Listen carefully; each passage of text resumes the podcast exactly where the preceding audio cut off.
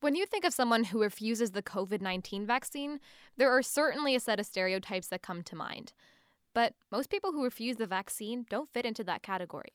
In the premiere of our new podcast, Beyond the Bubble, we examine the disparities and inequity in vaccine access and vaccine hesitancy and discover what they reflect about the healthcare system in Northeast Ohio and beyond. So, why aren't people getting vaccinated? How much can we blame the infamous Tuskegee syphilis experiment for mistrust in the healthcare system? Is the vaccine lottery manipulative? I'm Wilson Ha, I'm Swaytabology. and this is Beyond the Bubble, a podcast about health inequity. Watch out for the premiere episode wherever you get podcasts.